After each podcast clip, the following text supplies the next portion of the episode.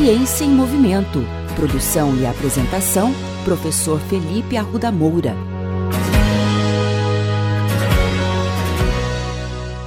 O programa de hoje será dedicado às mamães que acabaram de ter bebês e estão ansiosas para voltarem a correr. O número de praticantes de corrida aumentou significativamente nos últimos anos, provavelmente por causa do número crescente de meninas e mulheres que agora também correm.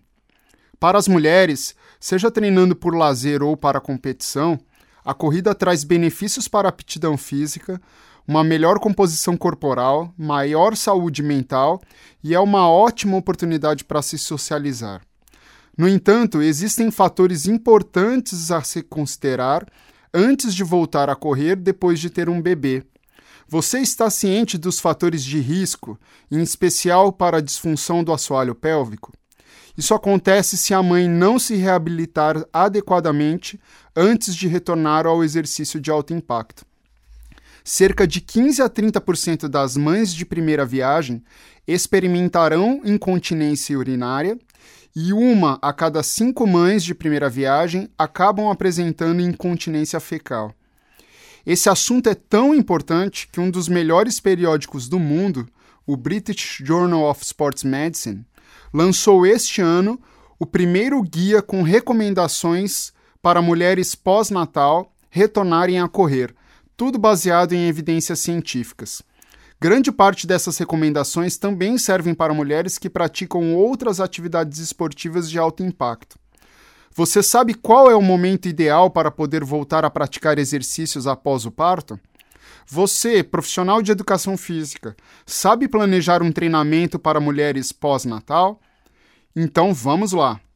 Nas primeiras duas semanas, nada de exageros.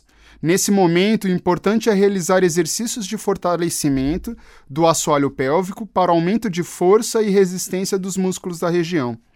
Alguns movimentos dos músculos abdominais com movimentação da pelve são interessantes, além de uma caminhada leve. Da segunda à quarta semana, os exercícios para assoalho pélvico podem ficar mais intensos, além do início de leves agachamentos e exercícios funcionais semelhantes aos movimentos que a mãe faz no dia a dia. Da quarta à sexta semana após o parto, a mãe pode começar a se exercitar em bicicleta ergométrica, desde que o selim da bicicleta esteja confortável para ela, ou até mesmo o elíptico, famoso equipamento da academia que simula o movimento de esquiar. Apenas a partir da sexta semana, exercícios de academia com pesos livres, pedalar ao ar livre e uma caminhada mais intensa são recomendáveis. A partir da oitava semana, a mãe poderá começar a nadar e somente na décima segunda semana ela poderá iniciar seu programa de treinamento de corrida. Obviamente, essas recomendações podem variar de mulher para mulher, dependendo do nível de condicionamento e até mesmo das características da gravidez. No entanto, mais importante é que a mãe tenha um acompanhamento médico ou de um fisioterapeuta para avaliar rotineiramente a força do assoalho pélvico e também de um profissional de educação física durante o programa de volta à prática de exercícios.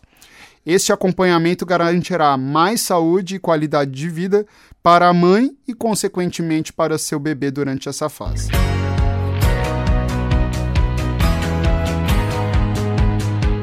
Ciência em Movimento. Produção e apresentação: Professor Felipe Arruda Moura. Contatos com essa coluna pelo e-mail ciênciaemmovimento.el@gmail.com.